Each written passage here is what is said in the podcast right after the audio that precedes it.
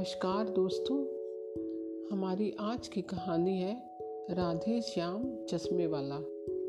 तो चलिए शुरू करते हैं राधे श्याम चश्मे वाला। राधे श्याम की शहर में दुकान थी। वह चश्मे बेचता था। वह दुकान बहुत अच्छी चल रही थी। वह बहुत चलाक बिजनेसमैन था। शहर के अधिकांश लोग इस बात को जानते थे। लेकिन राधे श्याम का बिज़नेस फल फूल रहा था।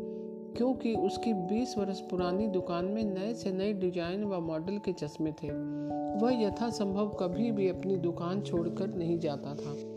राधे श्याम के पिता मांगे राम 200 मील दूर एक छोटे से गाँव में रहते थे। एक बार जब वे बहुत बीमार पड़े तो उन्होंने राधे को बुलाया, लेकिन राधे दुकान छोड़कर नहीं जाना चाहता था। उसने अपनी पत्नी मोतिया से कहा, मैं पिताजी को देखने गाँव नहीं जा सकता। मेरी गैर मौजूदगी में मेरी दुकान, मेरे बिज़नेस व मेरे ग्राहकों को कौन देखेगा? सब कुछ गड़बड़ हो जाएगा। राधे श्याम सिर्फ़ मोतिया से ही घबराता था, क्योंकि वह उसकी जमकर पिटाई कर दिया करती थी। वह उससे यथासंभव दूर रहने की ही कोशिश करता था। मोतिया ने कहा, तुम कैसे इंसान हो? तुम्हारे पिता मृत्यु शैया पर हैं और तुम अपने बिज़नेस और ग्राहकों के बारे में सोच रहे हो। तुम्हें शर्म आनी चाहिए। तुम्हारे जैसे इंसानों की तो खूब पिटाई होनी चाहिए। हमारा बेटा गंगा राम काफ़ी बड़ा हो गया है। तुम उसे कुछ दिनों के लिए दुकान क्यों नहीं संभालने देते? मुझे भरोसा है कि वह तुमसे बेहतर बिज़नेस कर सकता है। गंगा राम को अभी बुलाओ और उसे अपने व्यापार के बारे में समझा दो और तुम सबसे पहले सुबह गाँव चले जाओ। यह कहकर मोतिया ने एक गिलास उठाकर राधे श्याम को खींच कर मारा। लेकिन राधे तैयार था। वह फ़ौरन झुक गया। और गिलास के वार से बच गया।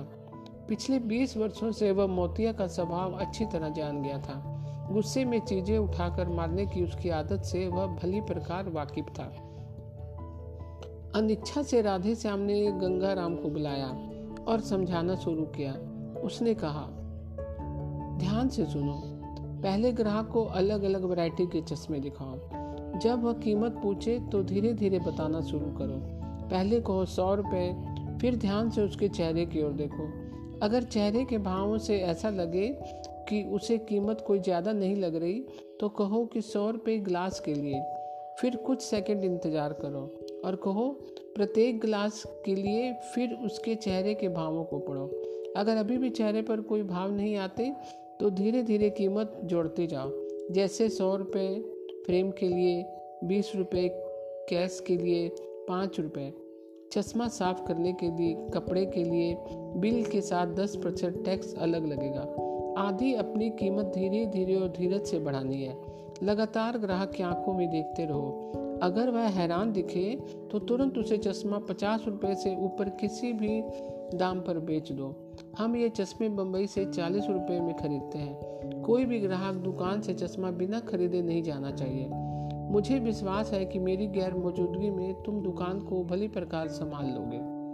यह कहकर राधे श्याम ने गाँव जाने की तैयारी शुरू कर दी। वह अगले दिन सुबह जल्दी रवाना हो गया। गंगाराम बहुत खुश था। कुछ दिनों के लिए ही सही, पूरी दुकान उसकी हो गई थी। उसे भरोसा था कि इन कुछ दिनों में ही काफ़ी बिक्री हो जाएगी। उसका इरादा बिक्री के आधे पैसे अपनी जेब के हवाले करने का था। उसने एक संभ्रांत व्यक्ति को दुकान में आते हुए देखा और कहा, आइए श्रीमान, मैं आपकी क्या मदद कर सकता हूँ? ग्राहक ने कहा, मैं धूप का चश्मा खरीदना चाहता हूँ।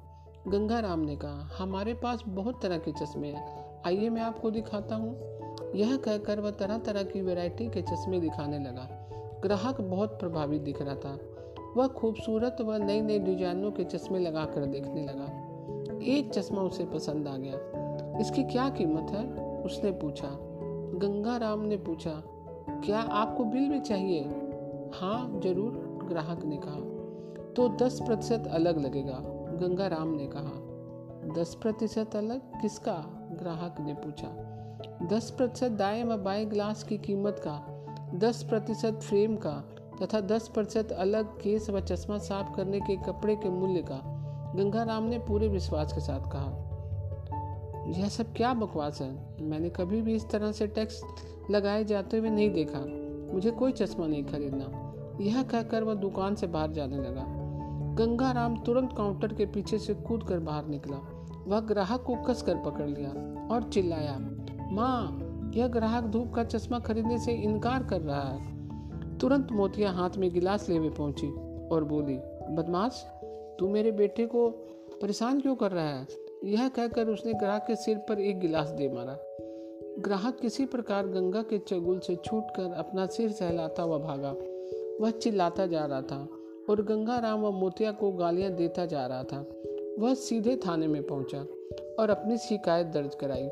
पुलिस तुरंत दुकान में आई व ग्राहक की शिकायत के आधार पर गंगा राम व मोतिया को गिरफ़्तार कर लिया। उन्हें हवालात में बंद कर दिया, जहाँ वे दो दिन तक बंद रहे। दो दिन बाद राधे श्याम गाँव से वापस लौटा तथा अपनी बीवी व बेटे को हवालात से छुड़ाया। वह बहुत खुश था कि जो काम वह बीस सालों में नहीं कर सका, वह पुलिस वालों ने दो दिन में कर दिखाया। मोतिया व गंगाराम दोनों ही अब बेहद आज्ञाकारी व विनर्म हो गए थे। मोतिया ने वादा किया कि वह अब दूसरों की चीज़ें, दूसरों को चीज़ें फेंक कर नहीं मारेगी। और गंगाराम ने वादा किया कि वह दुकान पर बैठकर पिता की मदद करेगा और कारोबार सीखेगा। तो दोस्तों, आज की कहानी आपको कैसी लगी? कल मैं फिर एक नई कहानी के साथ उपस्थित होंगी तब तक के लिए नमस्कार दोस्तों, शुभ रात्रि।